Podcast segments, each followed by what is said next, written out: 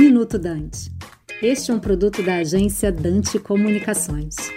Alguns dias após o encerramento da COP26, um dos principais eventos globais sobre mudanças climáticas no planeta, o Índice de Sustentabilidade da Limpeza Urbana, edição 2021, revelou que, se não houver uma mudança na gestão de lixo, o Brasil dificilmente cumprirá os Objetivos de Desenvolvimento Sustentáveis de redução do impacto ambiental.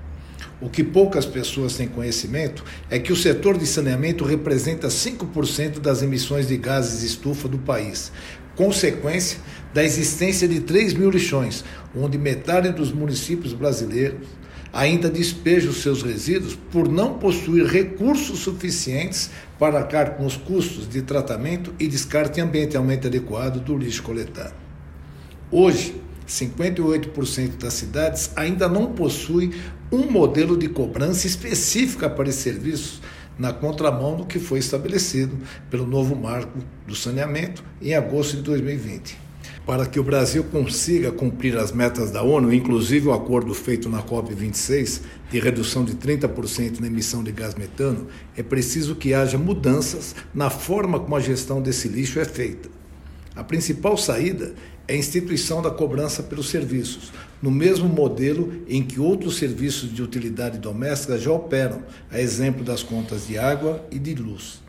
Só assim o setor terá condições financeiras de investir em melhorias no tratamento do lixo produzido em todo o país e criar soluções a partir do lixo, como já vemos no caso da produção de biogás em diversos aterros sanitários. Essa é uma realidade que já vemos na região sul, que tem o maior número de municípios com o sistema de cobrança estabelecido e é a que apresenta pontuação mais alta no índice de sustentabilidade e limpeza urbana e o melhor índice de reciclagem do país, da ordem de 7,2%, bem acima da média nacional, que patina em torno dos 3,5% nos últimos cinco anos. Márcio Mateus, presidente do Sindicato Nacional das Empresas de Limpeza Urbana, para o Minuto Dante.